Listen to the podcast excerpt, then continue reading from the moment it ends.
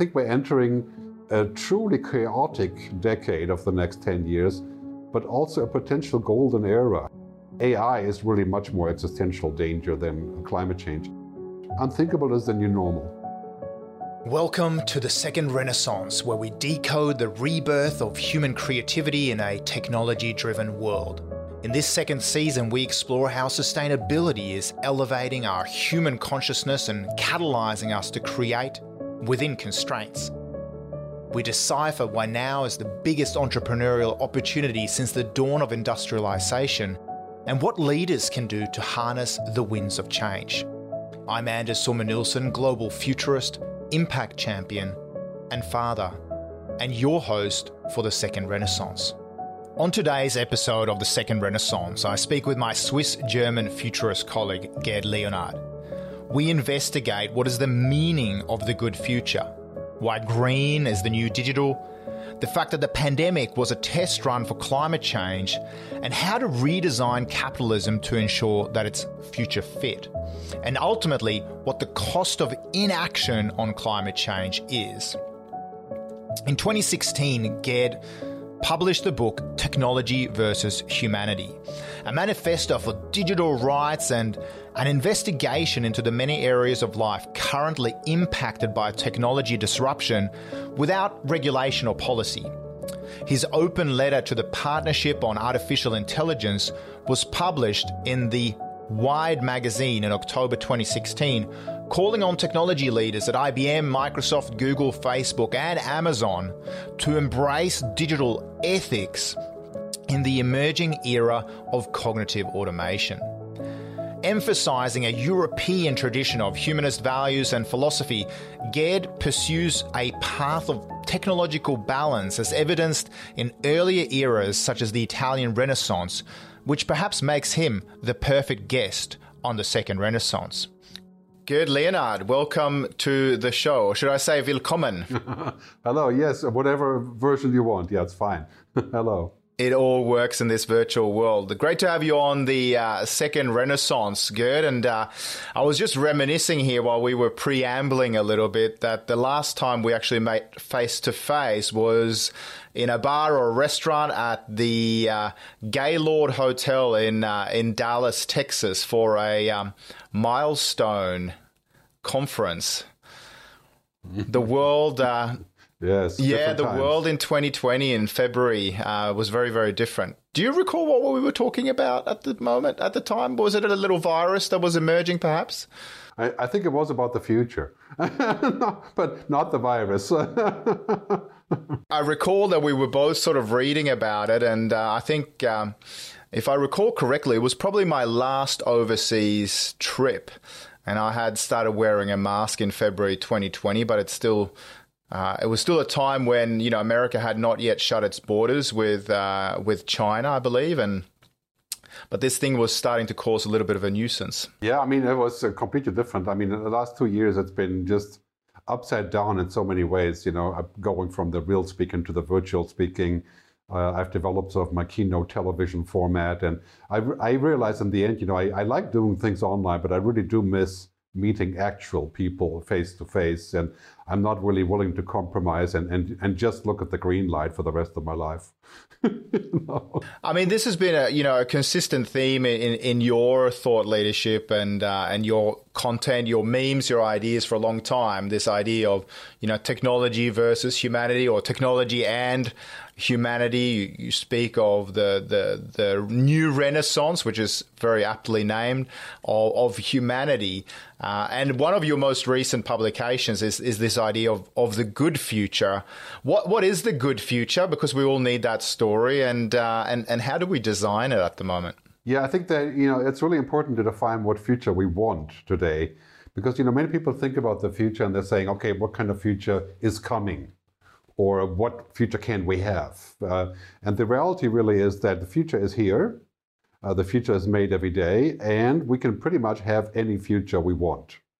Uh, you want to upload your brain to the internet, you can probably do that sooner or later. You want to uh, you know, put yourself in cryonics and wake up 200 years. That's already possible. Uh, you know, you want to change your human genome. That's that's possible, becoming possible, right? So the, the question is not so much about what future we can have, but what future we want. And then when we look at ourselves, it's quite clear we want a good future, right? And a good future, uh, I've talked to hundreds of people about this. The bottom line is, you know, we want to be ha- able to have certain freedoms. We want family. We want self-realization. We don't want to die. We don't want to starve. You know, that that's generally good, right? So 98% or so of people uh, define good a good future as you know, within a pretty narrow range of basic parameters, you know, not talking about how many cars you're going to have or what kind of job you have and stuff, right? And so that's become the focus of my work is to say, well, how do we get a good future? And, and you know, what, what does it need for us? Because again, I realize that in the end, we do have all the science and the tech, like Buckminster Fuller said. We have all of that, and we're building more every day, right? But we're doing the wrong stuff with it. Uh, it, so it's not quite much of a question of having the right tools. We have all of that. We have the money also, as we've seen in COVID, right? But do we have the will? That is the key question. You talk a lot about this idea that the future is r- really a mindset, and and the the big question is not whether we have the funds, but do we have the willingness or or the will to truly embrace uh, a, a, new future? Do you want to just expand a little bit or that on that, or give a few examples of where you're not seeing people sort of developing the a, a, future fit model of capitalism, for example, and where, where the big transitions need to happen? Well, it's funny, you know, going, again, going back to Buckminster Fuller, who said that uh, humanity is building all the right tools and technology, but for the wrong reasons. Um, and really, what we're seeing now, we're seeing this, this explosion in technology. Uh, human genome sequencing, uh, big data, cloud computing, 5G, intelligent assistants, and the story goes on. Hundreds of things, right? And, now with the new vaccine, you know, we have the mRNA te- technology, which is probably going to help us to solve other diseases too, right? So we have all that really cool stuff. We have a vaccine in 12 months, but then we completely fail to change the business model of rolling it out to everybody. So in other words, we, we have all the cool tech and the tools, but then we say we'd like $50 or I think what is it now, 27 per shot, right? Because the pharma industry has patents right? And we are not willing to change the business model. And so, really, what has happened ever since nuclear power, you know, when uh, we invented the nuclear bomb, is that we were quite uh, aware of its powers, but we did have to have a real incident of damage to get together and to limit the problems, right? And now with COVID, we've had the incident, or we, we're having it, right? And now we're figuring, okay, maybe we have to change some of the rules for example, temporary foregoing the patents of the pharma companies, which has been discussed on the global level. And uh, with artificial intelligence, uh, you know, very soon we will have the power to build a machine that's kind of human-like, parenthesis, right? But what are the rules? Right? So I think this is the key point: is that humans are very good at building stuff and and uh, inventing. Right? Are we good at collaborating and so far we have been, but only once we do all the things that don't work. Right? There's a great quote by Winston Churchill who said this about Americans. He said, You can always trust Americans to do the right thing once they tried everything else. And I think it's kind of the same way for humans. Know? We can trust humans generally to do the right thing, but we often first try the wrong things. And, and, and we really do need to change that. You know, like we we learned from the pandemic, but next it's about AI, it's about human genome progr- uh, programming and, and programming humans. And, you know, we do have to think about what do we want and how much of that do we agree on that is good or not good, right? That is the key question. Yeah, and of course, for all our uh, American viewers and listeners, I mean, uh, it's been said that America is not necessarily a, a, nation in the traditional sense, but rather, you know, an idea, and uh, certainly a collection of, you know, the the major nationalities and, and cultures that are all around the world. So maybe maybe the statement from Churchill is is accurate for for for, for all of humanity as well. Um, so that is, you know, that's the good future. It's it's a different future, and that's one that we're, you know, designing very deliberately and mindfully, intentionally. What have we learned during the pandemic? Have we become better humans? Are we learning how to collaborate? I mean, you say uh, in some of your presentations and, and, and during your GERD talks that COVID 19 and the pandemic, in many ways, was a test run for the climate agenda that we're now having to to really double down on. Um, have you got any more thoughts on that? Yes, well, I, you know, I think it's when we look at the COVID crisis, there's been so many learnings, uh, some positive, some negative, but uh, in general, you know, nothing is the same anymore, right? We're, we're, questioning things. The government is involved in everything, telling us what to do, right? We want more things from politicians. We're asking for more purpose. The millennials, the generation Y, is asking why, right? Why do we do this? Can we trust them? And basically, it's kind of like a giant reset button you know, and, and I think we're entering a truly chaotic decade of the next 10 years, but also a potential golden era, you know, to where we're finally saying, you know what, that isn't enough. When we don't want to go back to before COVID because it wasn't good enough, right? And we weren't actually doing a lot of things right before COVID. And now we learned, for example, that without collaboration, we are just going to time out, right? and you know, if we hadn't collaborated with COVID, we would never have the vaccine. And now we have to collaborate to actually bring it to everybody and to have the will for a common agenda. Right? We're all going to be well or healthy or not, right? So that's what we've learned there. We've also learned how important other humans are. You know, we love the cyberspace, we love Zoom, we love hanging out, but in the end, you know, one hug does away with a thousand Zoom calls, right? Uh, and that is because we're not machines. And people are realizing that all of the really great stuff, the metaverse and you know doing virtual things, that's really great for work, for business, commerce, right? But is it good for humans?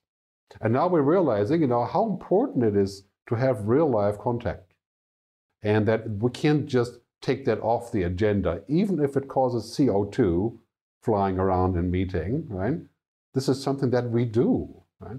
And climate change clearly has moved on top of the agenda now because we don't want another major disaster uh, to actually prevail and take over that we had with COVID. Right? So a little bit more foresight is being enforced.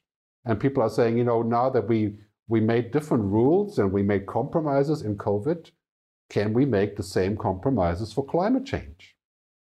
And can we change the agenda? And the answer is yes. Because we've learned if we don't change the agenda, we're first going to have many, many, many people suffer and dying while, we learn the lesson, right? And with climate change, we're talking about 500 million people, right? We're not talking about 20, 30 million like COVID eventually. We're talking about 500 and up. So I think that is the urgency is just so much more and also causing people to question politicians.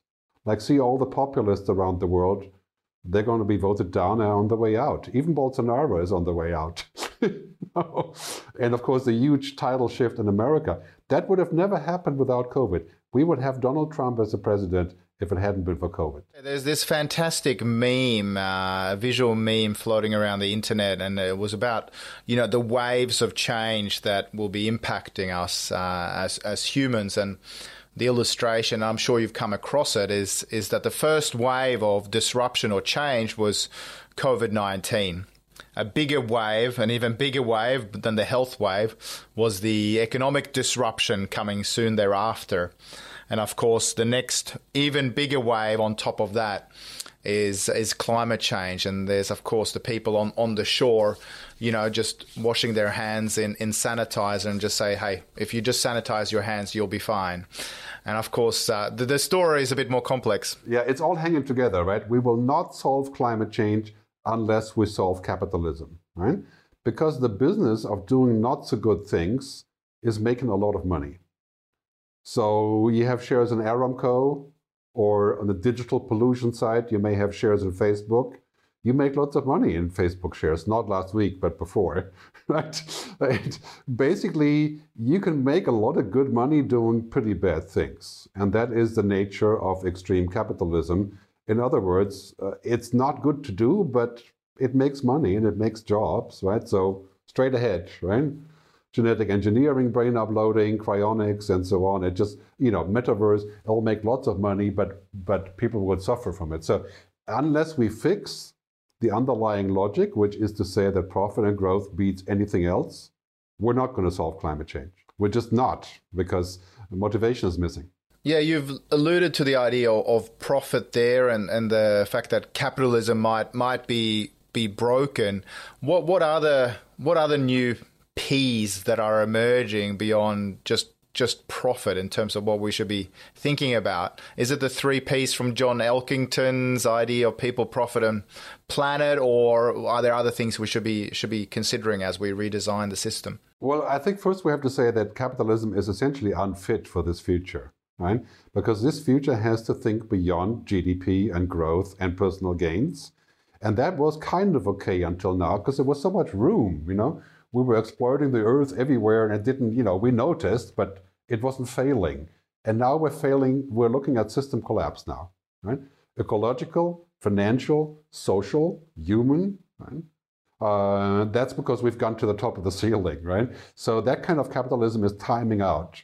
And as Al Gore said, you know, 15 years ago, it needs to be a sustainable way of capitalism. I think we cannot go into the future and say that we won't grow because growing is human.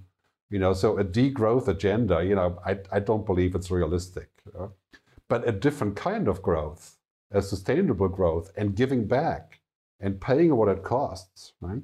So I've enlarged the story of John Elkington, and I've, I've called it People, Planet, Purpose, and Prosperity. I like prosperity better than profit. Right? That's the Star Trek variation, basically, right? So people, planet, purpose, which means why are we doing this, right? And this is the question I ask of all of my clients, every tech company I work for. What is the purpose of you doing this? Is the purpose monetization? That's always going to be in there, right? Or is there other purpose, creating some sort of well-being and creating, you know, a positive benefit around? And I think we need to redo the stock markets to uh, basically judge every company on those four points and only pay dividends if you tick all four boxes. Right? Uh, and that is already happening. So we have the long-term stock exchange in San Francisco. We have other uh, exchanges looking at the model because everything else will lead us to a point of system collapse. Um, and then we're you know looking at ancient Rome and other empires that collapsed in a very similar way. Yeah, because I mean the the present model, and I think I think it has started to shift particularly during the pandemic, where we've really seen that sustainability has gone mainstream, and we're seeing, you know, the exponential rise of the B Corp movement. We're seeing the likes of BlackRock and Larry Fink, and you know, activist investors like Engine Number Eight, for example, you know, taking you know a large number of seats on the Exxon board, for example, and, and displacing climate skeptics, etc. It does feel like there's this groundswell movements, you know, beginning to happen right now. Um, where we are redefining and where it's not just about profit maximization anymore. Are you seeing any other sort of evidence for, for a shift in, in mindset or, or zeitgeist? I see a lot of it everywhere, you know. But uh, to be frank, of course, the the ultimate problem is that when you run a business, uh, let's say you run a bank, or let's say you run the World Bank, right? It is not your job to fix the world, right? It's like we can't uh, expect the World Bank to solve our social and cultural and human problems. You know, the job of the World Bank is to balance money. Yeah, and the job of the CEO isn't primarily to do good, parenthesis, right? Uh, in, in, regular uh, capitalism, right? So we can't rely on just business to fix this problem. It's kind of like saying, uh, you know, you're going to stop eating meat and then you tell the cow to, to, give you the message that meat is bad, you know? It's like, no, it's, this is not how it works. I think ultimately people have to ask for it. Uh, governments have to change, regulation has to be put in place. Uh, it's like anything that's really powerful, like technology or like oil and gas, right? Uh, will have to really start uh, putting provisions in place to change their ship around, and this will not be done voluntarily. This is why they had the whole debate about Davos and the World Economic Forum, right? In many ways, Davos does great work, and the World Economic Forum. In other ways, it's a part of the problem, right? In, in that way, it's kind of like Spotify. You know, Spotify is doing great things, but it's part of the music industry problem of not paying artists enough, right? Same thing, even though Spotify probably has less of a uh, of a uh, issue with that. But in any case, so this is the problem. I think ultimately it's about government, people, policy, and sort of uh, what can I say, a movement, right? And if you look what happened in the past, like Gandhi said, you know, five percent of the people going on the street, doing stuff with a particular problem, that's enough to change everything. So when we have 5% of people speaking out about wanting a different world, as we're starting to see, then everything is going to be a domino effect from there, right? And the, the question that we really have to ask ourselves, you and me, you know, I'm a little bit older than you, but, you know, what kind of future do we want our kids to have? Because, you know, we'll see that future, but our kids will live in that future. Imagine you're going to live in the future 30 years from now you know, when when everything is collapsing. Yeah, not what I want my kids to see. Yeah, and of course now we have you know a generation of of, of men and women actually engaging in a baby boycott because there's so much pre-traumatic stress disorder, as the psychologists are starting to call it, that they are opting to remain childless. And in fact, the, the percentage is pretty high amongst 30 year old women, at least in Australia, who are now choosing mindfully not to have kids because they are so concerned about uh, climate crisis and what kind of world we're, we're, we're, kind, you know, that we are becoming the stewards of. And, and, and that's, I mean, that is one very individualistic sort of response in terms of taking responsibility. But you're sort of taking, you know, one of the evolutionary gifts, I guess, away from, from, from yourself and, and taking responsibility for maybe what some of the polluting industries uh, have been doing for for uh, for decades and decades. Well, it's it's a hopelessness problem, right? It's this kind of despondency issue, right? Uh, and when especially when you talk to kids today, anywhere between 15 and, and you know 35 qualify as kids for me, right? then you would say, well, you know, most of them sound pretty darn hopeless. Even my own kids saying the world is going to be bad, right? Um, and I'm saying like it's not true. You know, the future is much much better than we think we have all the right cards. You know, all we have to do is change the way that we prioritize things and get on the same agenda, you know, on the most basic things, you know, uh, food, water, rights, uh, poverty, health, you know, those are all very basic things that, that even a warrior in Afghanistan would agree on that it's good to have food and family, right? So that's why I think the good future is such a, a strong theme because these days, you know, there's been a lot of research. Uh, Pew Research just two weeks ago came out with this. You know, 90% of people ask expect the future to be lousy. Right? It's the lowest thing, lowest time ever, not just because of COVID. Right? And we need to have a, another story that says, you know what, we actually have pretty much all it takes, and now we have to put the money in the right places and stop messing around with things that are outdated.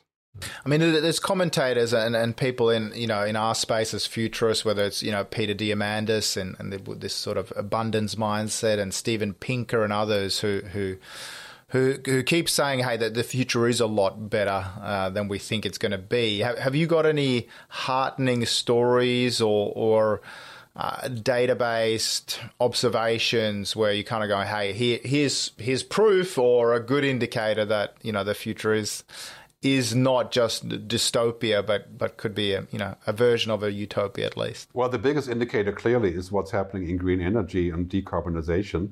You know, we've worked on this for 50 years, really, and 20 years in Sincerity, really, Club of Rome, long time ago. And now, what's happening right now? Now people are saying, you know what?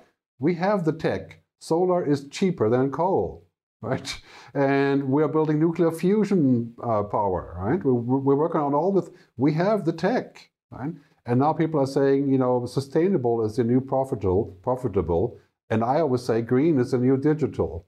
Right? So in a very short time, the last three years, there's this fundamental shift of saying, yes, we can do this. Yes, we can have a benefit. Hundreds of millions of people will work in this new industry, the green industry, right? And yes, we can print the money and use it wisely, like we did with COVID, right? And I can guarantee you, in 20 years, this problem is solved in the sense of, you know, up to two degrees warming will occur. But I think we can we can limit it there, and then we can actually work to recreate a proper atmosphere, right? To take the CO2, we, we can solve this problem, and this is huge because basically the climate change problem to me is a problem that we're on the verge of solving in the next 20 years. So yes, we're going to have to, you know, eat dirt for a little bit here uh, until we get to the point. But but the solutions are right there unlike other things, you know, issues that we're facing, like overbearing technology and and that kind of thing. You know, this, uh, I mean, AI is really much more existential danger than than climate change in the long run. you know, climate change is, and, and this is really the last two years we can say, you know what, this is actually being done now. Look at the German government, 85 billion euros per year is going to be spent on decarbonization. Right? Uh, and, and, and people around the world are making those decisions, whether it's New Zealand or uh, Germany or Iceland or even America, right? I mean, even America is going into a green boom. So we're, we're heading there. And you know, as to Diamandis and Pinker, you know, I, I, the big difference with me is that I don't believe technology is the key to this. Uh, technology is the tool for this, right? But we can do many things wrong with good technology. Like, you know, if we're going to end up in a surveillance state because we want to diminish CO2, that's hardly a very good trade-off, you know. So we're going to track everybody doing everything in return for losing uh, some some CO2 output. Yeah, um, and I think technology is the tool, not the answer. Or as Yuval Harari would put it, if you give, you know, AI, a very sophisticated general AI, you know, the challenge of, you know, solve the climate crisis, the first thing that an AI might do, which is the, the easiest way of doing it, unless you give it parameters, is to just wipe out humanity because uh, then all other, all other, you know, systems might actually flourish. Um, so unintended consequences. I've seen lots of positive proof of things, and, you know, and and also I, th- I, think the ultimate question, I think, as uh, Rutger Bregman puts it, uh, uh, is is the is are humans in principle kind or not, right? And are we capable of doing this, or are we basically evil? If you assume that we're basically e- evil, then it's game over. In 20 years, we're going to become machines, you know. Um, or if you believe that we are machines, of course, then it's also game over in the singularity. So to me, it's like I, I, believe that people can do the right thing, that we are capable, that we are collaborative, that we are basically kind, and erring a lot, and you know, creating lots of chaos. But in principle, I think we can do it. Right? So that's just my outlook on what I think humans are. This this idea that you know green is is the new digital. Obviously, you know we've we've been playing in this space of digital transformation and digital disruption before that for for, for some time. Larry Fink, when he looks at the, the next, you know, hundred or, or thousand unicorns, he believes that they will all be in the in the sustainability and, and green tech, clean tech space. It won't be about you know creating another ad funded internet uh, company or a glorified classified, but it is in the sustainability technologies. Uh, what types of technologies do you find most heartening? Is it is it you know is it um, you know, farmers, you know, deploying regenerative farming? Is it in is it in solar? Um, what what other types of technologies that you think really hold the keys for us being able to, to, to switch across to sustainable living? Yeah, I wish I could pull this up now. There was a great curve by Forrester, uh, by Gartner the other day showing the hype curve and the the the uh, basically the climate change, the climate technology curve, right? And it's all in the next 10 years. It's like, it's, it's basically here, right? So there's a slew of things, right? For example, battery technology. You know, we're inventing battery technology that's not lithium based, uh, that can do away with our current constraints, and then your electric car can go 2,000 miles without charging. Okay, hopefully not from coal energy to the church, but but so that's one of the clear things. And the other one is like preventing pollution and also making things more efficient. You know, we, we could basically save 50% of CO2, but just making things more efficient, right? Uh, it, and that is a great argument, of course, for technology. Uh, we can make flying more efficient, right? We can make not flying also a good alternative by using virtual, of course, uh, unless we need that human contact there. Um, we can change agriculture, and we're, we're working on that right now. Vertical farming, right? Too expensive, but great solution. Uh, lab-based meat, cultured meat from the lab, clearly very, very big deal for protein happening all around us. So there's, there's like 50 things, right? And they're all happening at the same time. This is why I'm such an optimist about uh, climate technology. Right? Basically, this is the number one problem. There are lots of solutions we're going to get to the point where we can decarbonize by sucking the CO2 out. Way too expensive right now. Right? So if you have enough incentive, which is public pressure, right, the Gandhi moment, basically, right, and money shifting like it is right now, and a new business forming that promises the World Economic Forum says 360 million new jobs, in the next 20 years, right? You know, then I think you have all the makings of a, uh, yeah, the golden years, basically, right? The next iteration of the of the digital revolution is the green revolution. Like the milestones have sort of shifted to a degree. I mean, at COP26, there was still, you know, 2050 and 2070 targets being put out there in terms of um, in terms of balancing some of the climate effects, and you know, so certainly some nations are trying to to drag their feet a little bit more. But I'm curious as a as a futurist, and we often get asked the question, you know. Can you please help us with scenario planning for 2025 or 2030, 2035, 2050? What was your perspective on, on 2050 versus 2030? Is this just from people acting perspective? Is is 2050 the right target, or, or should we should we kind of not not just from the scientific perspective, but also just from a sort of a future narrative perspective, is 2030 a, a better goalpost? I think 2030 is what really what I look at because that's the foreseeable future, as I call it, you know, where I can develop foresights on 2030. On 2050, the their variation is like, you know, 2030 is kind of like this, and 2050 is like, you know, forever, uh, the possibilities. And, and, you know, I think 2050, however, is also a good date because it marks the date of the proposed singularity, which is the human machine convergence when we are capable of spacefaring, when we're capable of uh, becoming, you know, potentially living forever, parenthesis, right, uh, with technology. So that is an important date, you know. Um, I think the next 10 years are much more urgent to address uh, and to pay attention to, but having a sort of a dual uh, mindset of looking at the near future, which is now basically, and then 2050 is probably a good idea uh, for scenario planning. Yeah, I mean, 2030. I'm just thinking, even from a you know from a narrative perspective, I, I do think you know, as futurists, we sort of have the liberty to, to, to think you know, in decades into the future. But I, would say that you know, for, for the for the common for the common man or, or woman, the lay person, you know, thinking about 2050, I think it's, it's can be quite disenfranchising and, and, and, and can actually prevent people from, from taking meaningful action. Have you got have you got any thoughts on that? Yeah, I mean, there's so many variations about what it could be. You know, at a certain point, there's there's a lot of open-ended questions about what is going to be technically possible or which way we're going. Uh, in my view, it's a really uh, simple scenario. I think we're going to invent nuclear fusion. We're going to invent uh, a kind of longevity, not living forever, but we're going to invent human genome editing to avoid cancer. Uh, all these things are in the cards, and then what do we do with it? That is the key question, right?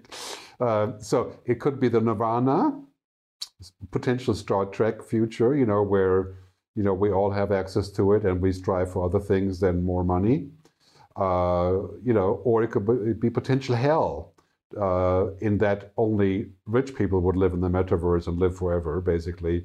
Uh, and it, it, it, could lead to a pretty bizarre Orwellian world. And that is not the question of technology, it's just the question of, you know, are we wise with technology? So, I, I, as I often say, you know, we will have all the tools, but will we have the telos, you know, the Greek word for wisdom and for purpose and for understanding? And, and that's really what it comes down to. Um, because, you know, technology is morally neutral until we use it right? We can use AI to make a bomb, a, a digital bomb, right? Or we can solve climate change with it, right? So it's kind of like a nuclear weapon. And we're, we're clearly going to need more memorandums like we have with uh, nuclear weapons. Uh, as far as those powerful technologies go, like AGI, general intelligence, and, and human genome editing, uh, we're going to have to agree on what we want rather than what we can do. Right? That is going to be the, the key question. So, I mean, on a sort of planetarian and global level, of course, we've got, you know, we've got the United Nations, we've got the WHO, we've got institutions that, you know, have led, you know, nuclear non-proliferation treaties, etc., and, and, and looked at, you know, some some pretty pretty worrying, uh, you know, weapons of mass destruction and all the rest. Do we need new institutions to, to look at some of the systemic risks associated with artificial intelligence or some of the systemic risks associated with, with climate change? Or can some of these old institutions be fit for the future? You know, I think they're doing a great job. I'm, I'm a great fan of what the UN is doing in many ways, also the European Commission and the World Economic Forum and the Millennium Project. Uh, you know, there's there's nothing wrong with that work. You know, I think generally speaking, uh, I would like to see more like a council of the wise people um, that we had in ancient Greece, and it would be a council that doesn't have any, you know, authority in the sense of uh, the UN, uh, the Security Council. So, but just is very impactful in terms of what it churns out, you know, in, in terms of decision making and in terms of ideals and in terms of philosophy and stuff. And I think that's a little bit missing right now. That we, you know, we have public intellectuals like Noam Chomsky and stuff, right, in in the U.S.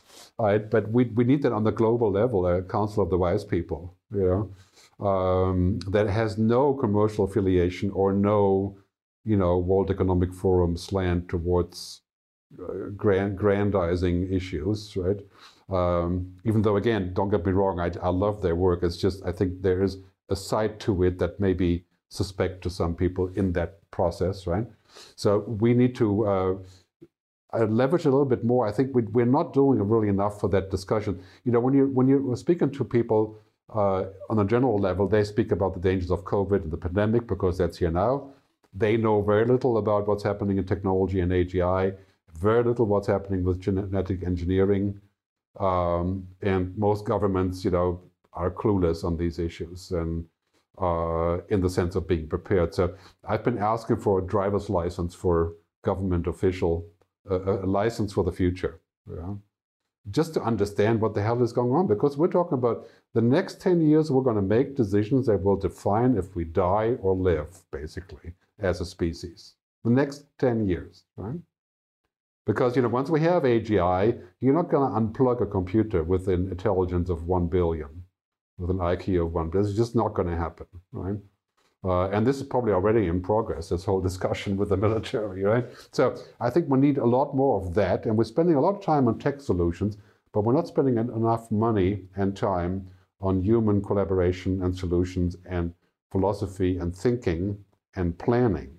So I know Richard Branson was involved a number of years ago in, in a sort of a global council of, of the elders, and I think maybe it was even called the elders. I'm not sure what's happened with that uh, sort of initiative. I think Nelson Mandela was it was it was a member, and Desmond Tutu, and and of course some some of these have you know members have now passed. Um, but maybe we need a, a revival of, of, of that idea and revival maybe of some of the Greek Stoics to have a have a conversation. Yeah, I mean we need something like Davos, but not in that commercial context. You know, something that is purely about these issues without any attachment to making money. Because the problem is that I would, you know that of course from our work, it corrupts the viewpoint when you're talking about money, right? Uh, and no matter how you do this, there's always uh, some discussion about monetizing or the other, or you know, and we're not freewheeling public intellectuals that that derive money from a virtual dividend or something, you know, where, you know, we have all kinds of other things to do. And so the, the thing is, in the end, you know, we need to look beyond at the very large issues, and they need to be looked at in a way that the European Commission is doing a little bit of that, right? Uh, but is being perceived as, as basically just kind of putting the hamstrings and putting sand in the gearbox, you know, by most people, which I think is utterly wrong because in the end, you know, it's all about remaining human and increasing the quality of human life on a total level, you know, not on, on, on a 10% level that we live in, for example, you and me. We live on that 10% level, right? So, but it's about the larger story here. So this is going to be important. And I guess my, one of my concerns there as well is that maybe by only having the wise elders, we're also, again, disenfranchising the, the people who are going to live in that future, which is, of course, you know Greta Thunberg and uh, and her and her peers, right? Who who will be around in 2050 and, and 2080, etc. And see see the the momentous consequences. That's true, but you know everybody has their role in this, right? I mean, Greta is an is a catalyst. You know, to call her wise, I don't know. Maybe she has some wisdom of a, of a sort. Like there are some young people, very young people, that have a kind of a wisdom, right? Um, but but of course that does come with age to some degree. So what I would think here is that putting all of that together in some way or the other. But it's great to be an accelerator.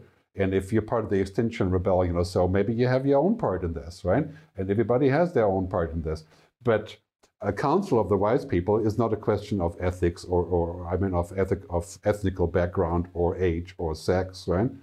Um, and how would that come about? I I don't know. It, I think it could be quite difficult, obviously, right? Right. Uh, and and you know, I think it would help us a lot to get away from the sort of calcified thinking of institutions that we have right now. And people are saying, "Oh, the UN is utterly bureaucratic, and the European Commission is like always trying to, you know, to uh, to stronghold the American technology people, and so on and so on." It's kind of the preconceived way, but in the end, none of that matters because if we can't work together to create a future, there will be no future, right? And that is the only thing that matters. Yeah, and of course the risk is is is the same for most of us, unless we've got a spot on uh, Bezos or Elon Musk's little shuttle to to get to another planet, right? But you know the story about Barbara Hubbard, right? Who was a, disciple of Buckminster Fuller. She said, uh, "As you see the future, so you act, and as you act, so you become." Right.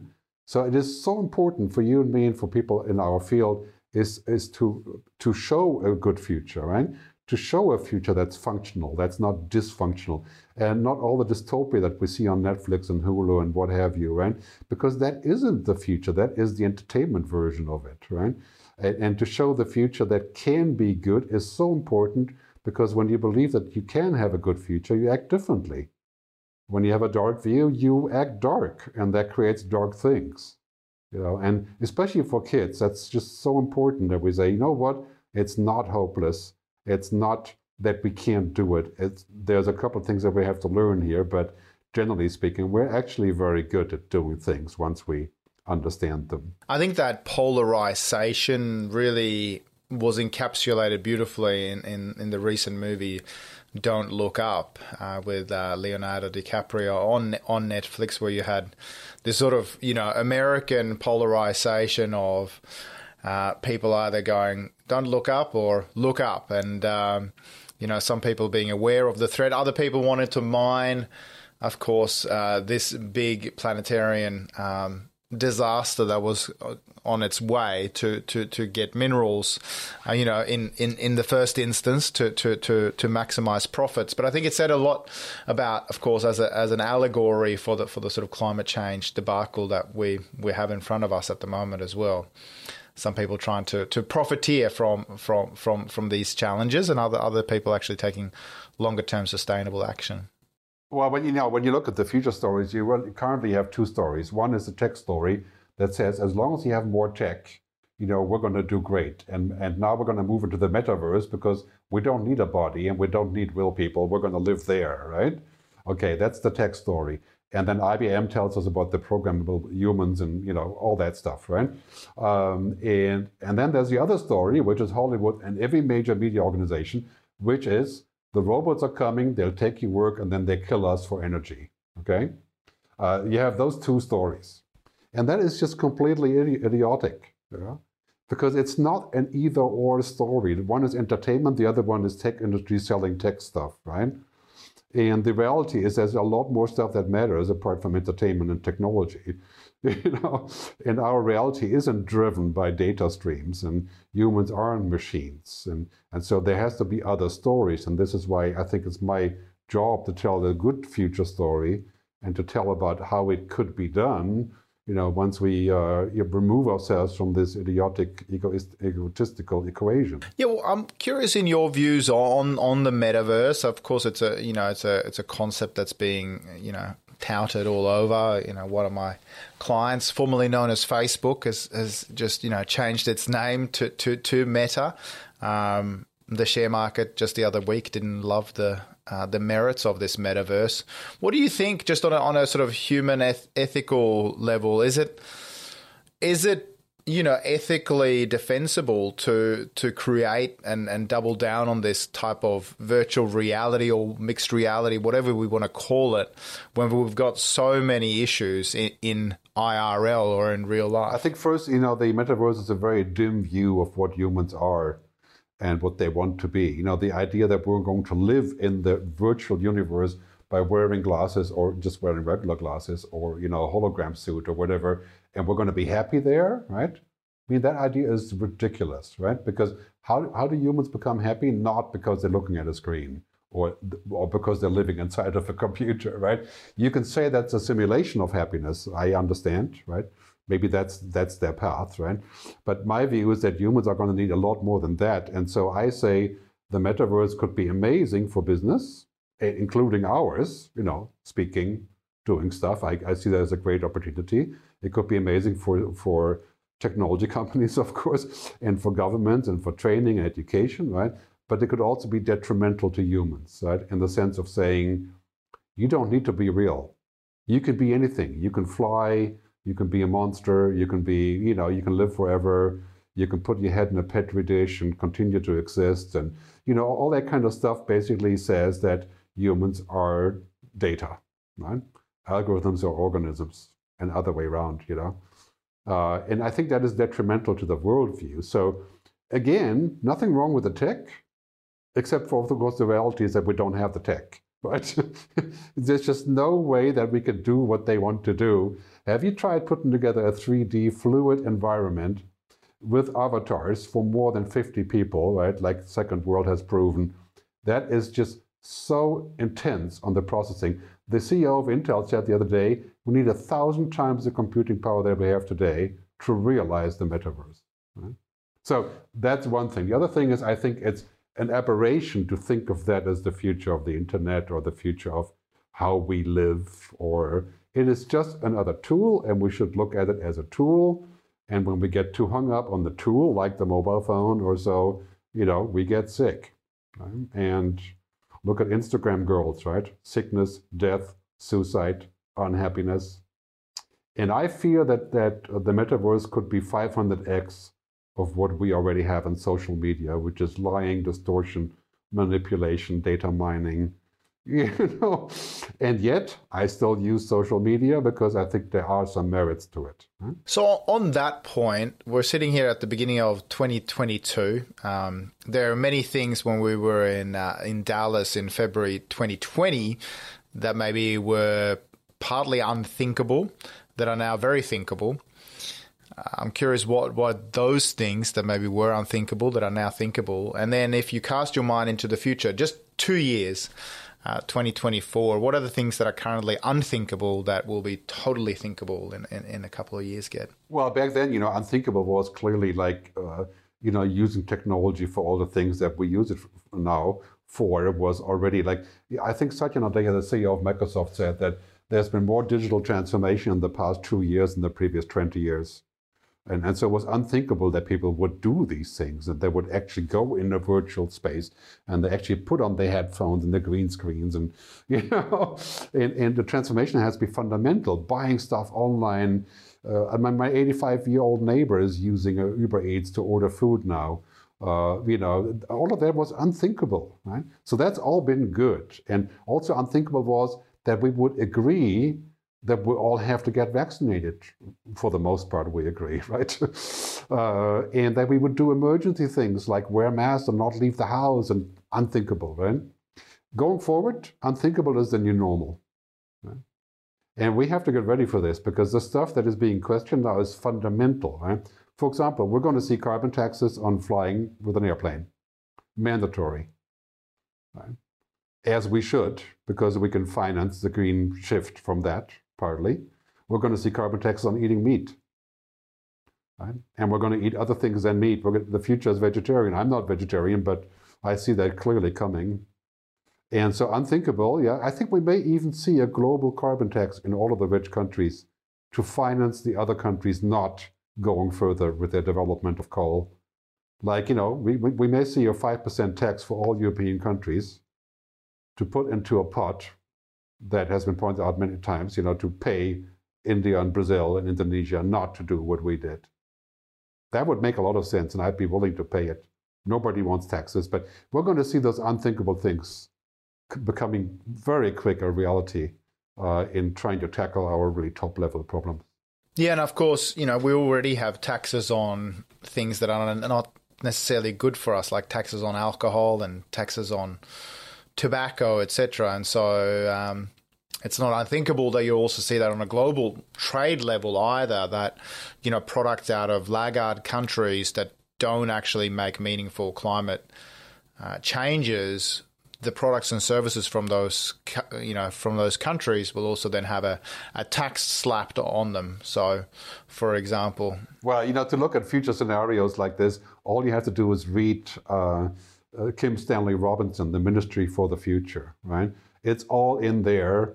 And a lot of that is just already reality, right? So, I mean, in the end, you know, uh, no matter what we do in Europe and the US and in most developed countries, we have already caused two thirds of the global pollution and climate change by ourselves.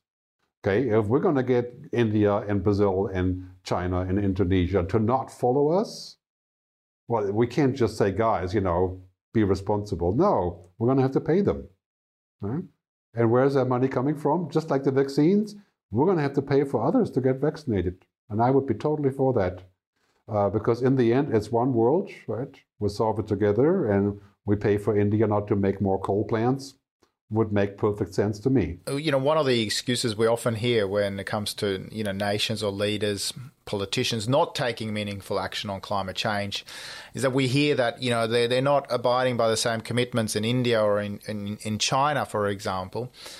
And then, you know, I'll listen to that and in the news, and then you know at the same time, my son who who says he loves watching the news with me, he'll say, "Hey, you know, I, I should be able to stay up another thirty minutes." And I say, no, no, no, you should go to bed now because it's, you know, past your bedtime. And he goes, oh, but such and such's mother, you know, doesn't have these rules and they don't abide by this, uh, these kind of strict guidelines, etc. And, you know, as, as parents, we don't abide by our kids trying to, to throw out these excuses, right? But on a planetarian and, and global level, you know, politicians are touting this idea that, you know, because of what they're doing over there, we shouldn't rise to the occasion and, and, and do the right thing.